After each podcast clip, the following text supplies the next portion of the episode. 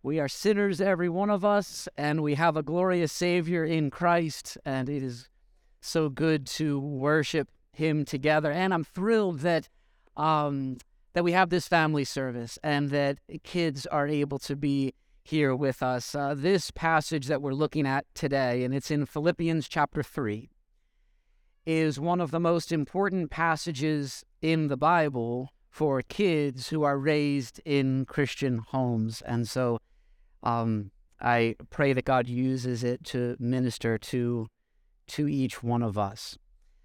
We are continuing in our series in Philippians. We've come to chapter 3, and our sermon title is The Surpassing Worth of Knowing Christ. The Surpassing Worth of Knowing Christ. Philippians 3, we will begin in verse 1. This is God's holy and authoritative word. Finally, my brothers, rejoice in the Lord. To write the same things to you is no trouble to me and is safe for you. Look out for the dogs. Look out for the evildoers. Look out for those who mutilate the flesh. For we are the circumcision, who worship by the Spirit of God and glory in Christ Jesus, and put no confidence in the flesh, though I myself have reason for a confidence in the flesh also. If anyone else thinks he has reason for confidence in the flesh, I have more. Circumcised on the 8th day, of the people of Israel, of the tribe of Benjamin, a Hebrew of Hebrews, as to the law, a Pharisee, as to zeal, a persecutor of the church, as to righteousness under the law, blameless. But whatever gain I had, I counted as loss for the sake of Christ. Indeed, I count everything as loss because of the surpassing worth of knowing Christ Jesus, my Lord. For his sake I have suffered the loss of all things and count them as rubbish, in order that I may gain Christ and be found in him, not having a righteousness of my own that comes through the law, but that which comes through faith in Christ, the righteousness from God that depends on faith, that I may know him and the power of his resurrection, and may share his sufferings, becoming like him in his death, that by any means possible I may attain the resurrection from the dead. May God bless the preaching of his word. There was once a great preacher in Philadelphia named Donald Gray Barnhouse. He and his family lived on an 82-acre farm near Doylestown. His weekly sermon was broadcast nationwide on CBS radio, and this was during a time when the radio was America's favorite form of family entertainment. It was during the great golden age of the radio. Now we presently live in the great golden age of everyone looking at their phone. But then was the golden age of radio, and I am sure that some of our parents and grandparents and great-grandparents gathered around the radio in their living room and listened to the great Donald Gray Barnhouse.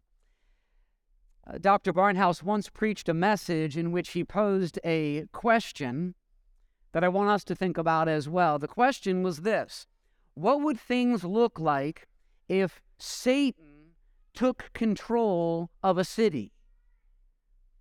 What would things look like? And I wonder how you would answer that. Barnhouse speculated that if Satan really took over Philadelphia, one way it could very well look is like this. Okay, follow this. This is what he says. There would be no drunkenness. There would be no gangs or violence. This is if Satan takes over a city. There would be all of the strip clubs would shut down. Sexually immoral images would be banned. There would be no swearing. The streets would be clean. Children would be polite and respectful, always saying yes, sir, and no, ma'am. And he says churches would be full every Sunday where Jesus Christ is not preached. In other words, when Satan takes over a city, it just may become a city full of well-behaved, moralistic Pharisees who do not treasure Christ and who are putting confidence in the flesh. Sometimes evildoing and rebellion can take the form of religion and good works. We are certainly not opposed to morality, but we are opposed to moralism. And one of the greatest and most urgent problems in the world today is that so many people are trying to get right with God through credentials rather than through Christ. And in fact, the Apostle Paul, who wrote this letter, spent years thinking that exact way. Eventually, he learned that not only his sins were worthless, but his religious resume was also worthless.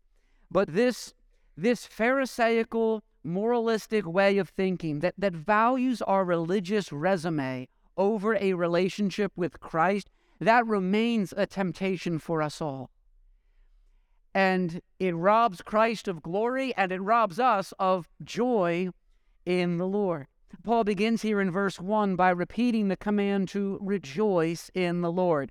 We've seen Paul mentioning joy and rejoicing throughout this letter. As we're going through Philippians, just look for that language of joy and rejoicing. It shows up constantly throughout the letter. Most recently, just several verses earlier, in the command to receive Timothy and Epaphroditus with joy.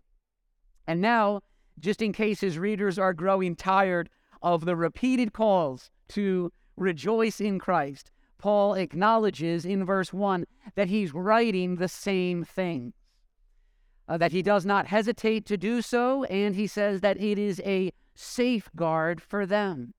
He's writing the same things, and we likewise are a same things church. As pastors, we do not hesitate to preach the same things to you. For nearly 40 years, we have been saying from this pulpit, come and see what Christ has done for sinners. Come and see the riches of this salvation. Come and experience the joy of knowing Christ, this glorious Savior. The same things. And it is my plan to go on saying these same things as long as I have breath, until our Lord returns or calls us home. By the grace of God, we will be a same things church. Martin Luther said, we need to know this gospel well and beat it into each other's heads continually. Safety comes to the soul that is devoted to the same things. To write the same things to you is no trouble to me and is safe for you. And then the passage goes on to give a serious danger and a surpassing treasure. Those will be our two points. A serious danger and a surpassing treasure. First, a serious danger. Did you see verse 2 begins with a warning? It's in fact a repeated warning. Look out. Look out, because there is danger. And this danger is not an obvious one. It's not like the picture I saw of a sign by the entrance to an ice skating rink that said, caution, watch out for ice.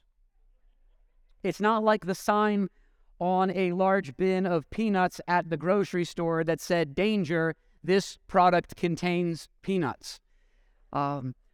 We are to look out for something that's far from obvious. And it is a great danger.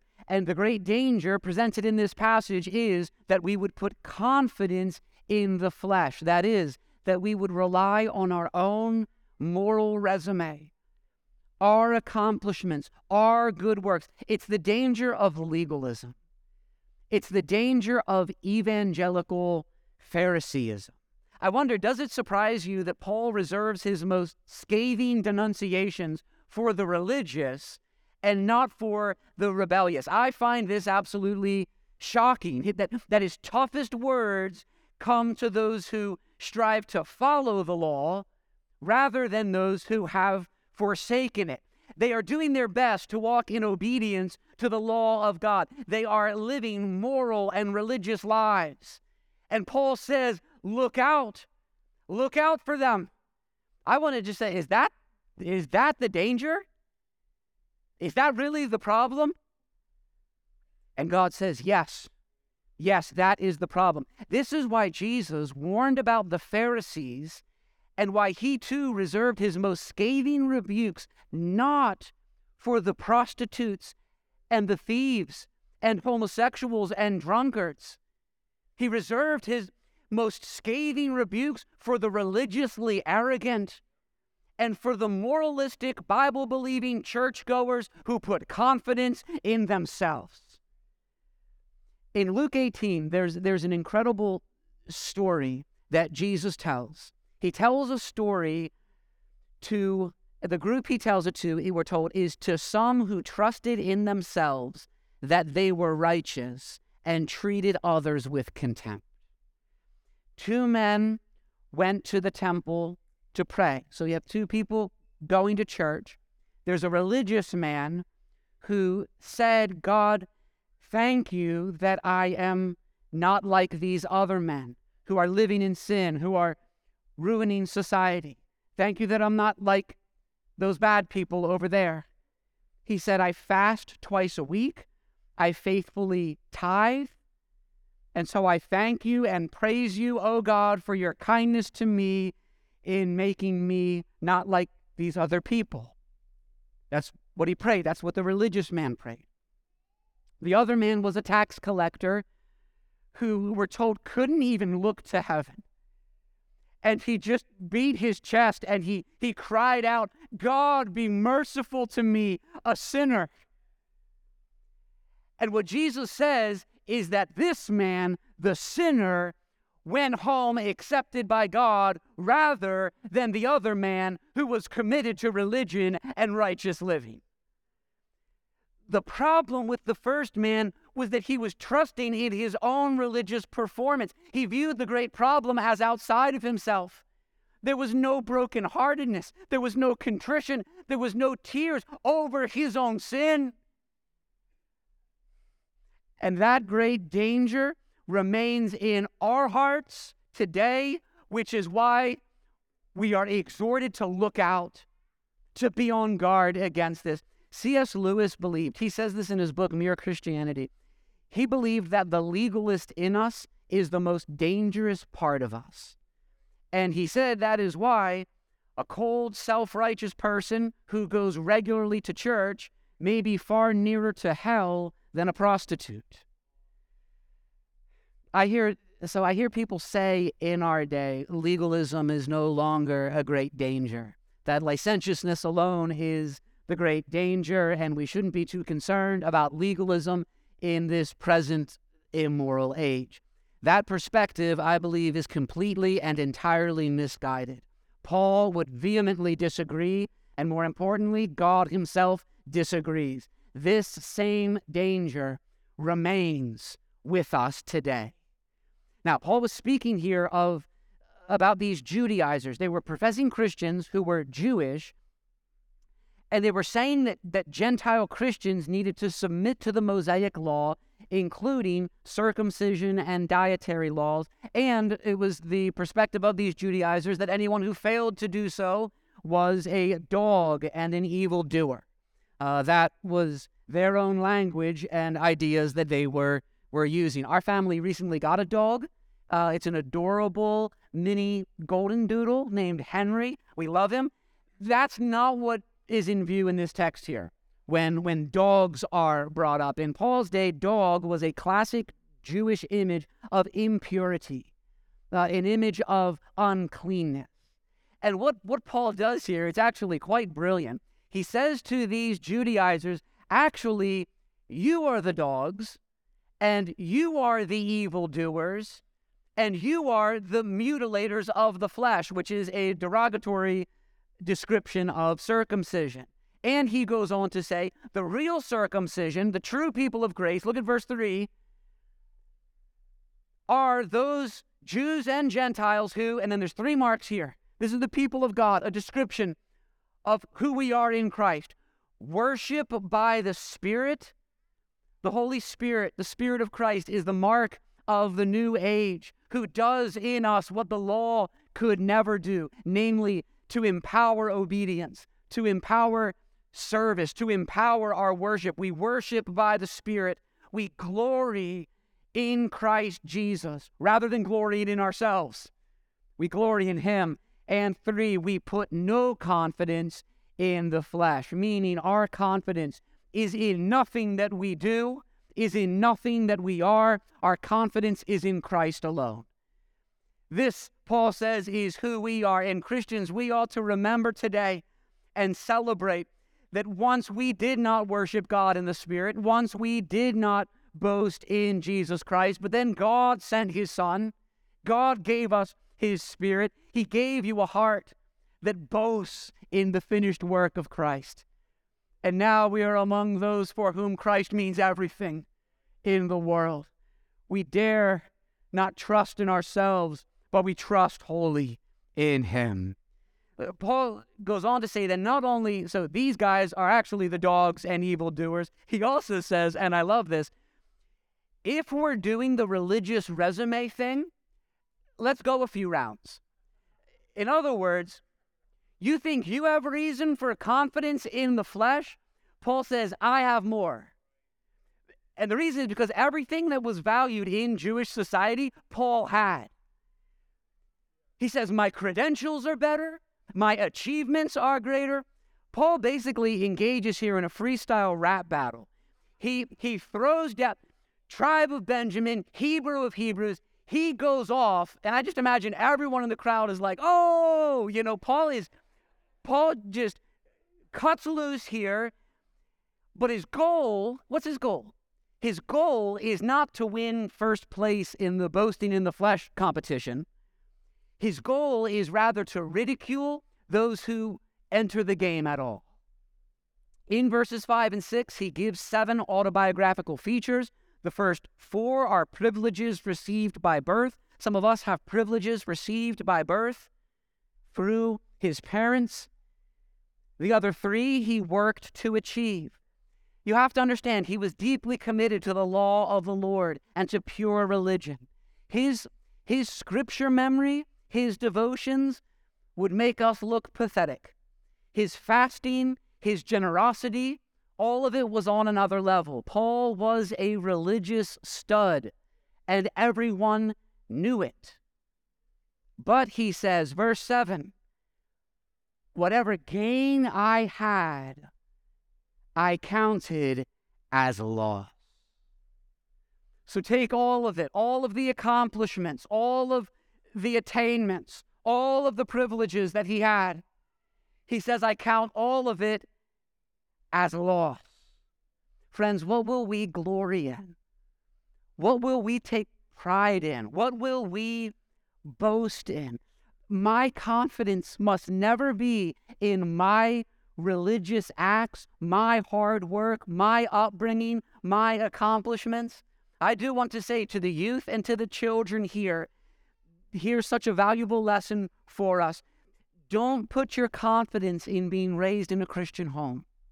Don't put your confidence in the kind of experience that you had from your parents or in your church. Don't put confidence in your, okay, I go to church. I was baptized. I had this experience at youth camp. We can thank God for certain things, but we can't put our confidence in those things. We can't rely. Don't put your confidence in being a good kid.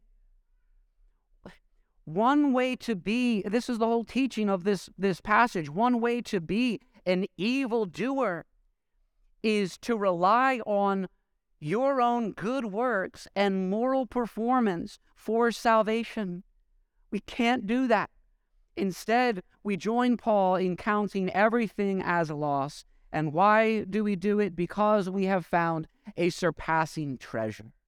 So there is not only this great and serious danger, there is also a surpassing treasure, the second point. And verses 7 through 11 here is one of the most glorious expressions of devotion to Christ in all of Scripture.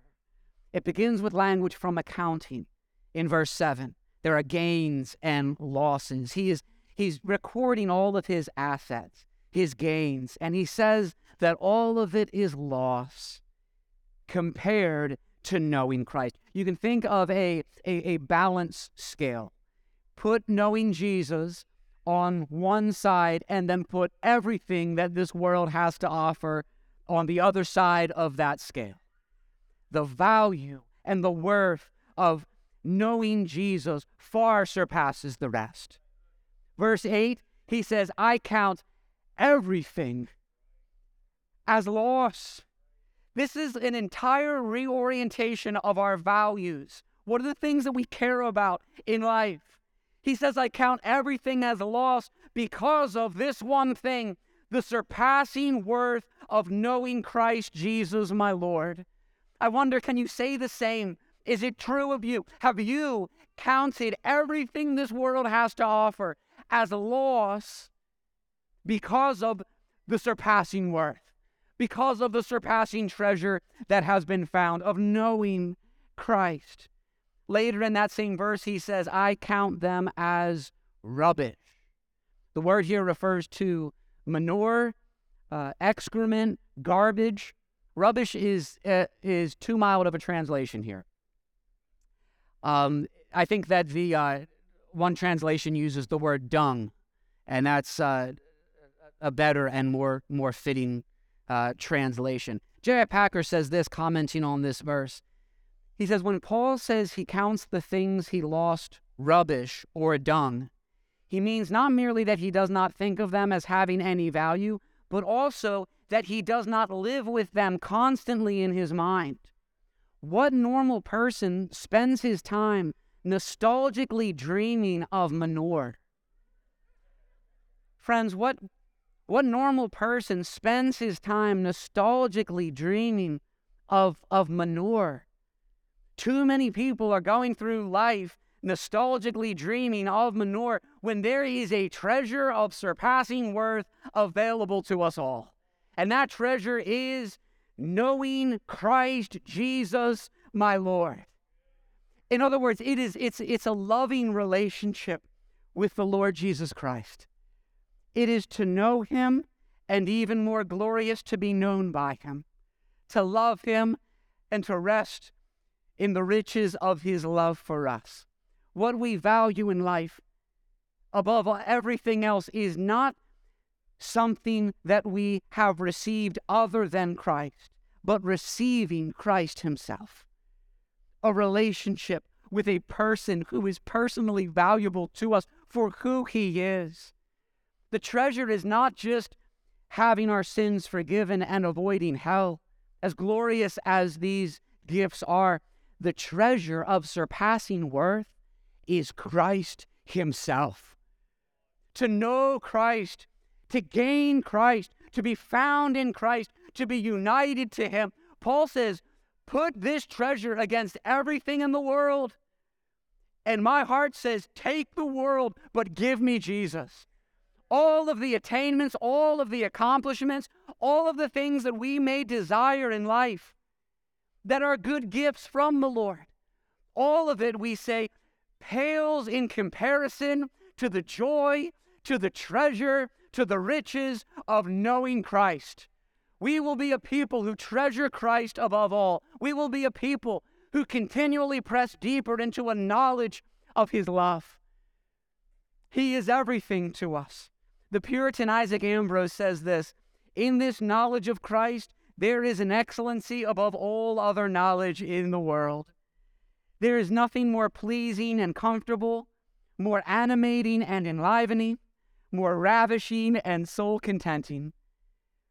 Only Christ is the whole of man's happiness, the sun to enlighten him, the physician to heal him, the wall of fire to defend him, a friend to comfort him, the pearl to enrich him, the ark to support him, the rock to sustain him under the heaviest pressures.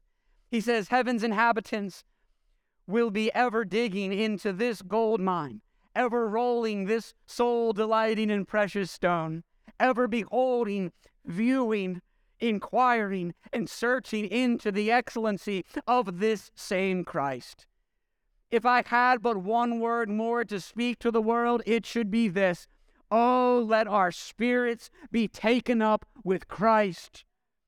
Let us not busy ourselves too much with toys or trifles, with ordinary and low things, but look to Jesus. Let us look to Jesus. Let us look to Christ, who alone is our treasure in life and death. Friends, don't go through life busying yourself with toys and trifles. Stop spending so much time nostalgically dreaming of manure. Joy and refreshment is found here. It's found in knowing Christ, in treasuring Christ, the surpassing worth. Nothing compares to him. Paul then goes on to give one of the greatest statements and summaries of salvation in all of Scripture. The passage includes three benefits of our union with Christ. Justification, verse 9. How can we be declared righteous in the sight of God? We are declared righteous not by good works, not by the law, but through faith in Christ, who died in our place that we might be clothed in his perfect righteousness and accepted by God. It's the great doctrine of justification. Second, sanctification.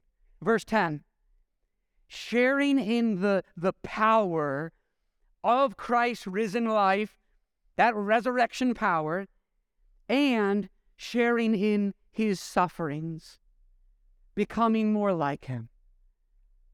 There is power to change. There is power to sustain us in suffering. Justification, sanctification, and then verse 11, glorification. Participating physically in the resurrection from the dead when Christ returns. And I'll tell you, this doctrine, this glorious doctrine of the resurrection, I feel like every day, every passing year of my life becomes more and more meaningful to me. All the more so as more and more church members and beloved friends go to be with the Lord. We will attain the resurrection from the dead. Christ is our justification. Christ is our sanctification. Christ is our glorification. In this knowledge of Christ, there is an excellency far above all knowledge in the world. This is, yes, we are a same things church. And to write and to say the same things to you, it's no trouble to me and it's safe for you. And so what we can anticipate in the church, you know, there's a lot of talk in church leadership about vision, about vision casting, direction, mission, these sort of things. We are a same things church, meaning, Lord willing, the things that we're talking about and emphasizing 10, 15 years from now, are the same things that we emphasize now, and the same things by the grace of God that we have been talking about throughout our history. Our mission as a church is to treasure Christ.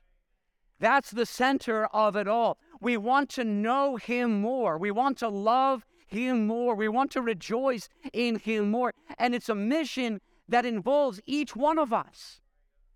Each one of us. It's not just the pastors, not just me, but each one of us. We want to be a church where children, every child, is brought up from a young age to treasure Christ and has vision to live for him. We want to be a church where every teenager considers knowing Christ of greater wealth than the treasures of this world and the fleeting pleasures of sin. Teenagers who stand out and shine in this world precisely because they say, take the world, give me Jesus. We want those kinds of teens. We want to be a church where single Christians are deeply satisfied in Christ, where marriages are displaying the love of Christ. We want to be a church that preaches and sings the beauty of Christ, a church that enjoys fellowship and community, mostly talking about the things of Christ. We want to be a church that shares this glorious treasure with a needy world all around us, a church that rejoices in the Lord and trusts Him in the midst of suffering, so that when hardship comes, we say, there may be much that I treasure that is taken from me, but the greatest treasure is untouchable, and therefore Christ will be my glory. We want to be a church that faces even death itself with the confidence of knowing to live is Christ and to die is gain. It's all about Christ, the treasure of surpassing worth, the one who loves us and gave Himself for us. Make Christ your treasure today. This is what it means to be a Christian, that we consider knowing Christ and gaining Christ and delighting in Christ to be greater than everything that this world has to offer. I want to invite the band to return as I close. The central message, I've spent so much of my life saying this, and it needs to be continually said because there's such great misunderstanding about this very point in the world today. The central message of Christianity, the main thing we want our kids to know. So you kids who are here, the main thing that your parents care about is not you being a well-behaved kid. It's not you being an obedient kid. That matters. We care about that. But you can be well-behaved and obedient, and you can miss the thing that matters most, what we care most about. And the whole nature of Christianity is Christ Himself. What we care, the goal is not to be more religious. What we care most about is not being a more kind and loving person. That's not the center of Christianity. That's not the center of what it's all about. There was once a pastor, this was decades ago, who had a guest approach him after a Sunday service, after he preached the gospel. This man approached him, greeted him, saying, "Pastor, thank you for your sermon. I'm an astronomer, you know. And as far as I'm concerned, the whole of Christianity can be summed up by saying, do unto others as you would have others do to you." And the pastor replied, "Well, I am just a humble theologian, and as far as I am concerned, the whole of astronomy can be summed up by saying, twinkle, twinkle, little star, how I wonder what you are." Friends, that is no summary of the whole of astronomy, nor is the call to good works a summary of Christianity. All of Christianity focuses on a person, the death and resurrection of Jesus Christ, the surpassing worth of knowing Him. We glory in Christ alone, the righteousness of Christ, the power of the resurrection. Whatever gain I had, I count as loss for the sake of Christ. Indeed, I count not just some things. Here are the things that are... No, I count everything as loss because of the surpassing worth of knowing Christ Jesus, my Lord. Christ alone is our treasure. Christ alone is worthy to be praised. Let us exalt and magnify His name together.